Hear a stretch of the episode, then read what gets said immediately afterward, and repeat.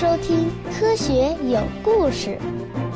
比科学故事更重要的，更重要的，更重要的，更重要的是科学精神。您现在收听到的是《科学有故事》与蜻蜓 FM 联合制作的节目，我是主播汪杰。上回我们说到，亚利桑那大学的希尔德布兰德偶然得知一个消息，在墨西哥尤卡塔半岛的西克苏鲁伯附近。有一个宽达一百九十三公里、深达四十八公里的环形结构。我们从何而来？要去向何方？一个星球，一个实验，请听我为您讲述有关宇宙、自然、生命的简史。说环形结构啊，可能大家还不是太明白啥意思。我仅仅是看书的话呢，也弄得不太明白。后来我看了一部纪录片，不好意思啊，片名忘记了。看完呢，我才终于弄懂这个所谓的环形结构是什么意思。原来啊，在墨西哥的这块地方，每隔着一段距离就会出现一个天然的巨型水洞，就是地上啊有一个巨大的洞穴，里面充满了水。那无数的探洞爱好者呢，就喜欢穿着潜水衣下到这些水洞中探秘。这些洞穴啊，非常的巨大，潜水员在里面游几个小时都逛不完。那还有各种各样的水生动物生活在这些水洞中。那如果在地图上把这些每隔一段距离就出现的大水洞给标出来，居然啊就形成了一个完美的圆圈，非常的有意思。这个呢，就是环形结构的意思了。这个环形结构啊，最初是由一个叫做派麦克斯的墨西哥石油公司于1952年发现的，而那一年啊，恰巧是天才苏梅克考察亚利桑那州的巴林杰陨石坑的同一年。不过啊，石油公司的地质学家按那个时代的惯常思路，认为啊，这是一个火山遗迹。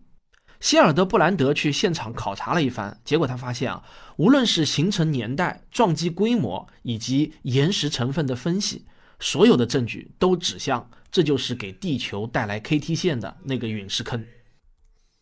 到了一九九一年初，这个观点差不多已经让人人都能够满意了，希克苏鲁伯就是那个撞击点。不过，很多人依然无法真正理解这种撞击的后果。正如古尔德在一篇短文中回忆说的：“我记得啊，我对这种撞击事件所产生的威力抱以深深的怀疑。一个直径仅仅十公里的物体，怎么能给一个直径达到一万两千七百公里的地球带来如此巨大的浩劫呢？”没想到啊，无巧不成书，一次真实的天地冲撞的测试即将到来。一九九三年三月二十四日。舒梅克和天文爱好者列维一起发现了一颗彗星，被命名为舒梅克列维九号彗星。他们很快就意识到，这颗彗星正冲向木星。这是人类首次有机会见证一次宇宙撞击事件。更幸运的是啊，我们还拥有了哈勃太空望远镜，所以啊，能够极好的见证那一刻。不过呢，按照皮布尔斯的说法，大多数天文学家期望值并不高。尤其是当彗星被木星的引力扯碎成了一串二十一块碎片之后，有一位天文学家就写道：“我感觉木星会把它们一口吞掉，连嗝都不打一个。”在撞击的前一周，《自然》杂志还刊登了一篇文章，标题呢叫“大失败即将到来”，预言这次撞击无非也就是一场流星雨而已。结果是那次撞击就发生在一九九四年的七月十六日，持续了一周的时间。如果你是一个天文爱好者的话，一定不会忘记九四年的那一次全球瞩目的彗星撞木星事件。当时啊，我正在读高中，虽然没有互联网，但是我和一些爱好天文的小伙伴依然热切地追着报纸，守在收音机旁，追踪着与舒梅克列维九号彗星有关的一切新闻。结果是呢，那次撞击威力之大，超过了所有人的预期。或许啊，舒梅克是除外的。其中有一块被称为核计的碎片，更是产生了高达六亿吨 TNT 当量的威力，是全世界所有核武器威力总和的七十五倍。核计的大小也不过就是一座小山一样大，但是却给木星表面造成了地球一样大小的伤口。这是对所有阿尔瓦雷兹理论批评者的决定性打击。但遗憾的是，老阿尔瓦雷兹却永远也不可能知道希克苏鲁伯陨石坑的发现了，以及苏梅克列维九号彗星，因为他死于一九八八年，苏梅克也死得很早。在那次木星撞击事件发生的三周年之际，他和妻子在澳洲的腹地考察。每年啊，他们都要到那儿去寻找陨石坑。结果悲剧呢，发生在澳大利亚腹地的一条土路上。要知道啊，这可是地球上最空旷的地区之一。当他俩翻越一座小山坡的时候，有一辆汽车恰好迎面驶来，舒梅克当场就被撞死了，而他的妻子也受伤不轻。后来呢，舒梅克的一部分骨灰被月球探索者号送上了月球，剩下的则被撒在了巴林杰陨石坑周围。安德森和威兹克的曼森大坑丧失了灭绝恐龙的地位，但是安德森说，我们依然拥有美国本土上最大、保存最完好的天地冲撞坑。不过，为了保持曼森大坑的最高地位，它的用词啊还是非常有技巧的。保存最完整这个定语不能缺少，因为还有一些更大的陨石坑，比如切瑟皮克湾就是较为出名的一个。在一九九四年，它被认出其实啊也是一个撞击点。还有一些呢，不是在近海，就是已经严重走形了。安德森又补充说道：“希克苏鲁伯坑被灰岩深埋在两到三公里之下，因此啊要研究起来非常的困难。”但是我们的曼森坑却很容易进去，它被埋在地下，保持着原始状态。比尔接着问他们：“如果现在正有一块差不多大小的陨石奔我们而来，那么我们能够提前多少时间得到预警呢？”安德森非常淡定地说：“很可能一点儿也没有。在它被加热之前，肉眼是无法看到的；而一旦被加热，表明已经进入了大气层。这个时候啊，距离撞上地球仅剩一秒钟了。”要知道，我们正在讨论的是一个比子弹的飞行速度还要快几千倍的东西，除非啊有人刚好用天文望远镜看到它，但这种事情是完全没有定数的。我们会突然收到一个大惊喜。但是呢，我想告诉大家的好消息是，安德森说完这番话没多久，一个叫国际太空探险家联合会的国际合作组织就成立了。他们的一个重要任务就是有组织、有计划地监测近地小行星。小行星对地球的威胁已经引起了科学家们的高度重视。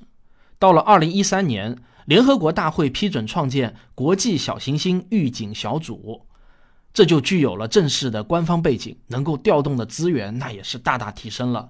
这个小组由联合国协调，由全球各地的科学家、天文台和空间机构组成，共享有关新发现小行星以及它们有多大可能撞击地球的信息。这个组织还将与救灾机构协作，帮助他们确定应对小行星撞击的最佳举措。此外啊，联合国还将设立一个空间任务规划顾问组织，研究如何偏转朝地球飞来的小行星的轨道。相关研究结果也将同全球的空间机构共享。联合国还有一个著名的组织，叫做和平利用外层空间委员会。很多太空探索的国际公约都是这个组织起草的。它也是监测小行星威胁的主力军。如果未来一旦发现有可能对地球产生危险的小行星，也由该组织负责制定应对计划。小行星撞击地球的强度取决于很多变量。包括进入大气层的角度、速度以及飞来物体的质量、密度等等因素。因此啊，地球上的那些古老撞击坑，当年到底产生了多大威力的撞击，我们不可能在几百万年之后准确的知道了。但是科学家们能够做的是丈量撞击点的大小，计算当时所释放出来的能量多少。这也是安德森和威兹克已经完成的工作。从他们的工作中，我们可以推测出当时所发生的情形可能会是怎样，或者啊，我们可以用另外一种令人胆寒的方式来描述一下，如果曼森撞击发生在今天，会是怎样的一幅景象呢？不过在继续往下讲之前呢，我要很抱歉的请大家听一个长约六分钟的广告，如果你等不及的话，可以直接快进六分钟左右。大家好，我是科学史评话的主播吴京平。大家好，我是科学有故事的主播汪杰。我和平哥啊，马上就要在今年的幺二三喜马拉雅的知识狂欢节上联手推出一个全新的付费节目。是的，这个节目叫做《科普经典解读课》，我们将用半年的时间带您阅读十多本经典好书。科普经典好书可说是汗牛充栋。经过一番讨论呢，这一季的科普经典解读课，我们将为您选择宇宙与人这个主题的十到十二本书。这个主题啊，可以说是科普创作中最经典的主题之一了。比如，我们首先要为你们解读的是宇宙主题中最经典的三部曲——霍金的《时间简史》《果壳中的宇宙》和《大设计》。《时间简史》啊，我想不用多说啊，人人都听说过他的大名，估计您的书架上也摆着一本呢。它可以称得上是科普第一神书。自打我看到所有的科普书的畅销榜单以来啊，它就没跌出过前三名。不过，我们也客观的说呀，绝大多数人其实没能把这本书啃下来，或者虽然啃下来了，也只是假装自己看懂了。这次我们来帮您一起啃。果壳中的宇宙和大设计是霍金继《时间简史》成功之后，先后推出的另外两部力作，知名度也极高，也是科普界的畅销书。不过与《时间简史》类似啊，无数人买了回去后呢，发觉要读懂实在不是那么容易。这次我和吴老师将用最接地气的语言，深入浅出地为大家解读这些科普经典。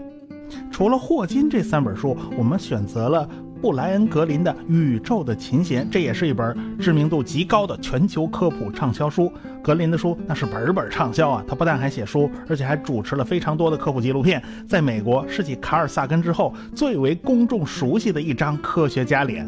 我们还选择了今年的诺贝尔奖得主基普索恩的《黑洞与时间弯曲》。如果大家喜欢前两年的那部电影《星际穿越》，那么就一定喜欢我们选的这本书，因为基普索恩就是《星际穿越》的编剧加科学顾问，他是全世界研究黑洞和引力波最顶尖儿的科学家之一。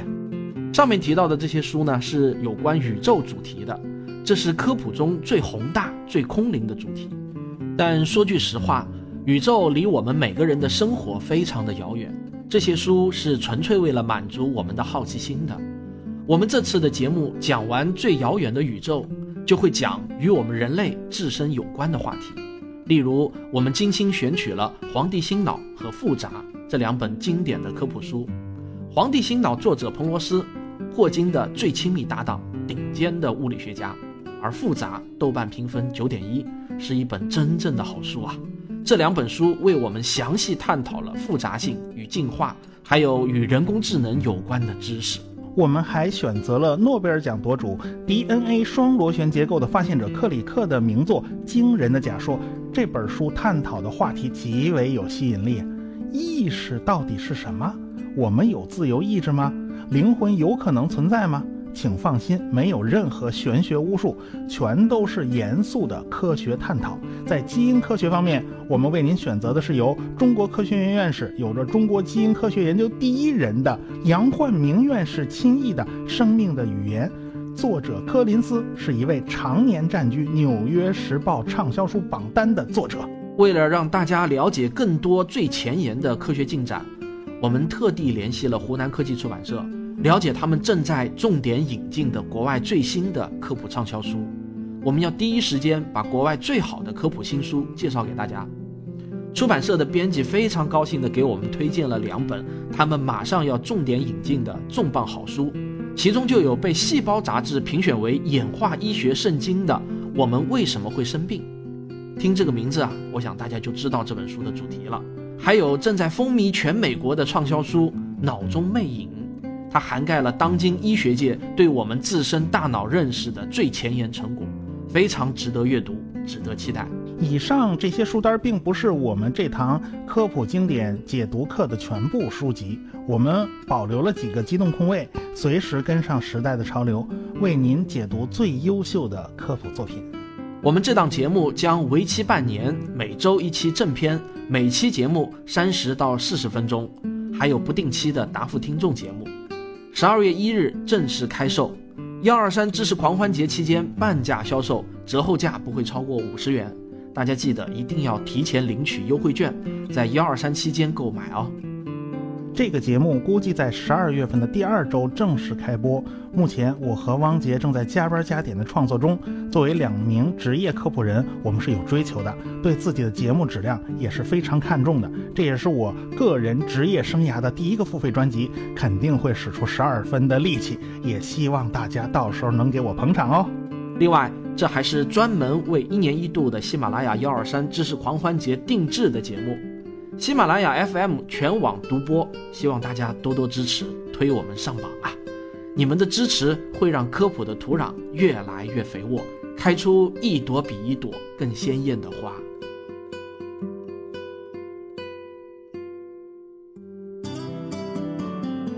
我是科学视频化的主播吴京平，我是科学有故事的主播汪杰。这是一堂为期半年的科普经典解读课，跟着我们打开看待世界的全新视角。毁了你们三观，我们可不负责啊！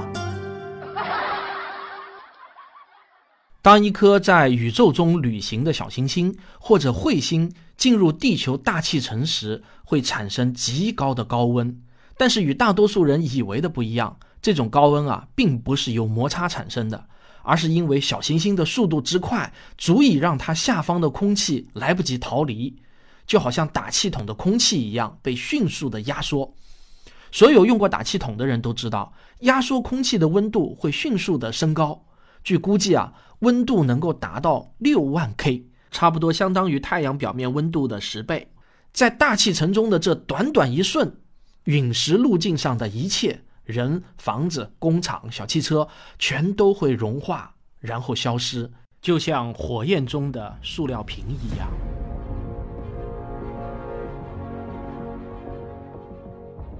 进入大气层之后的仅仅一秒后，陨石便猛地砸入地面，而此时，漫生的人还正在若无其事地各忙各的事。陨石本身会瞬间气化掉。但它却会炸出一千立方千米的岩石、泥土和高温气体。二百五十公里范围内没有死于高温的生物都会被爆炸所消灭，而第一轮冲击波几乎以光速向外辐射，横扫前方的一切。对于那些处在撞击中心区域之外的人来说，这场大灾难的第一印象是一道致盲的闪光，这是人类眼睛所能见到的最强光。比几百颗氢弹同时爆炸的亮度还要高。如果被肉眼直接看到，我们还没有看清是怎么回事儿，就已经瞎了。接着是一幅持续一两分钟的令人难以想象的恐怖景象：一片翻滚的黑幕以每小时数千公里的速度推进着，遮天蔽日，充满整个视野。它出现时会是一种怪异的安静，因为它推进的速度要远远高于声速。要是有人恰好远远地站在高楼上看看这景象，他只会看到一片混乱，然后瞬间失去知觉。在短短的几分钟内，从丹佛到底特律的广大地区，包含现在的芝加哥、堪萨斯城、圣路易斯、姐妹城，一句话，整个美国的中西部地区，所有高于地平面的东西都会被抹平，几乎所有的生物全都会死亡。一千五百公里范围内的所有人都会被暴风骤雨般的飞行物切成碎片，根本就来不及反应。一千五百公里之外，爆炸的破坏力会逐渐减弱，但这仅仅只是第一波冲击波的破坏力，没有人能够准确知道接下去会发生什么样的全球性的次生灾害。我们只能做一点猜测而已。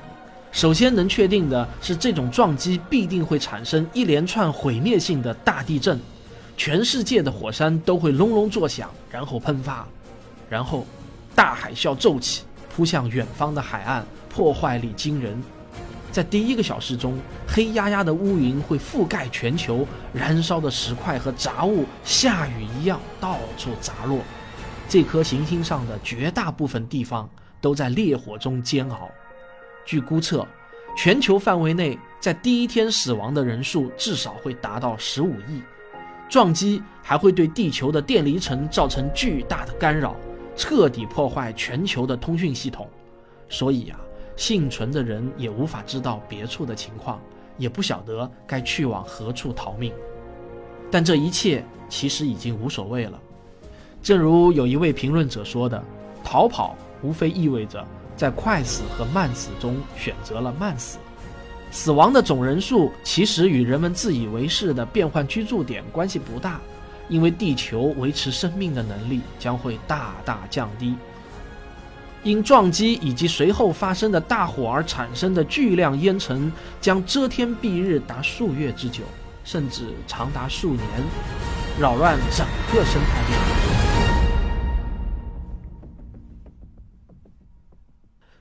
二零零一年，加州理工学院的一个研究小组在分析了 KT 撞击留下的沉积物中的氦同位素之后，得出结论：这次撞击对气候的影响长达一万年。这其实已经是恐龙快速灭绝的明证了。从地质学的角度来看，这已经足够快的了。而人类是否能很好的应对这样的大事件，我们也只能猜猜而已了。有一些科学家发出警告说：“请记住，上面这一切很可能在某一个晴朗的日子突然发生，没有任何预警。”但也有一些科学家宽慰我们说：“不要害怕，好在这一切没有在最近发生。我们现在有信心阻止这种灾难的发生。”到底谁说的更对？我只能说，随着时间的推移，后者的可信度正在一天比一天增加。但有一点可以肯定：几十年之内，与预警时间关系最大的参数，恐怕还是运气。现在假设我们已经看见了一个天体正朝我们飞来，那我们能做什么呢？大概人人都会首先想到要发射一颗核弹，把它炸得粉碎。然而，这个想法却是问题多多。首先，我们的导弹并没有被设计成可以在太空中工作，他们无法摆脱地球的引力，即便能够摆脱，也没有相关的设备引导他们穿越上千万公里的太空，精确击中目标。我们也不可能像1998年布鲁斯·威利斯主演的电影《世界末日》中描述的那样，发射一艘装满牛仔的飞船去为我们干活。我们甚至已经不再拥有大到足以把人送上月球的火箭。最后一枚这样的火箭“土星五号”早就退役了，现在还一直没有替代者。我们甚至没有能力再造出一枚新的“土星五号”，因为土星系列火箭的图纸居然在 NASA 的一次春季大扫除行动中给毁了，这实在令人惊讶。即使我们通过某种方式把核弹送上了小行星，并且把它给炸碎了。但这样的结果很可能只是把小行星转变成了排成一列的大石块，它们会像舒梅克列维九号撞向木星那样，一块接着一块的撞向地球。唯一不同的是，这些石块还含有很强烈的放射性。亚利桑那大学的行星猎手格雷尔斯认为，可能一年的预警时间也不够我们采取合适的行动。最大的可能性是，当我们发现一个这样的天体的时候，它距我们已经不超过六个月的路程了。这时，一切都已经太晚了。不过，格雷尔斯说这话已经是十多年前了。我要是能找到他的联系方式，我会发一封电子邮件给他，问问他今天的观点。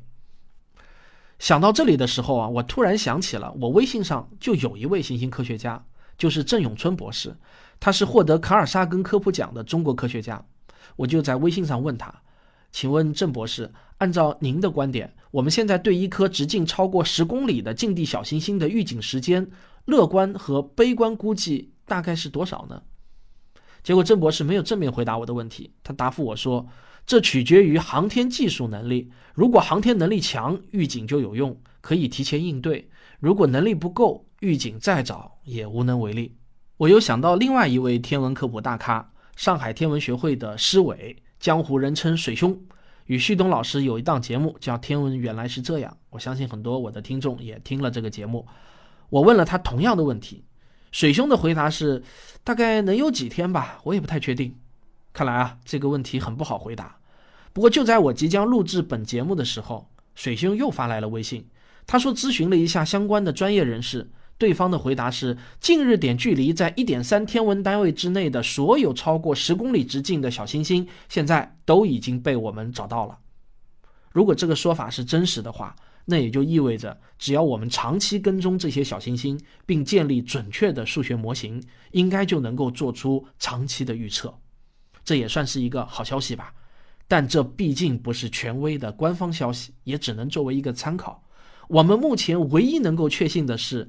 舒梅克列维九号彗星在一九二九年开始就已经明显的在一个飞向木星的轨道上，但是超过了半个世纪的时间，没有人注意到，直到撞击前的一年多才被确认。其实，另外还有一个问题，由于小天体在飞向地球的过程中会受到干扰的因素极多，精确计算也极其复杂，早到或者晚到个几分钟，就可能与我们擦肩而过。以至于，即使我们已知一个天体正冲向我们，也要等到差不多最后时刻，也许呢是最后几周，才能确定碰撞是否真的会发生。在它接近地球的绝大部分时间中，我们实际上生活在某种不确定中，而这肯定会成为世界历史上最为有意思的几周。你可以想象一下，当天体安全地飞过去之后，我们会举行什么样的派对来庆祝？在离开之前，比尔问安德森和威兹克：“类似曼森这样的撞击事件大约多久发生一次呢？”威兹克回答说：“嗯，平均下来大约一百万年左右一次吧。”安德森补充说：“但记住啊，这其实是一次小撞击。你知道有多少种物种在曼森撞击中灭绝了吗？”“不知道啊。”比尔回答。“哼哼，一种也没有。”安德森带着一种奇怪而满意的表情回答说：“当然了。”安德森和威兹克又很快异口同声地补充说：“肯定会产生波及全球的巨大灾难，正如我前面刚刚给大家描述过的，在撞击点方圆数百公里之内的一切都会彻底化为乌有。但生命是如此顽强，当硝烟散尽之后，每个物种总会有那么一些幸存儿活了下来，不会真正的灭绝。”显然，要真正灭绝一个物种是很不容易的，这是一个好消息。但坏消息是，这个好消息并不一定靠得住。更坏的一个消息是，实际上我们没必要盯着来自太空的惊人危险。很快，你就会听我讲到，地球本身就是一个充满危险的所在。那这个来自地球本身的危险又是什么呢？科学有故事，咱们下期接着聊啊。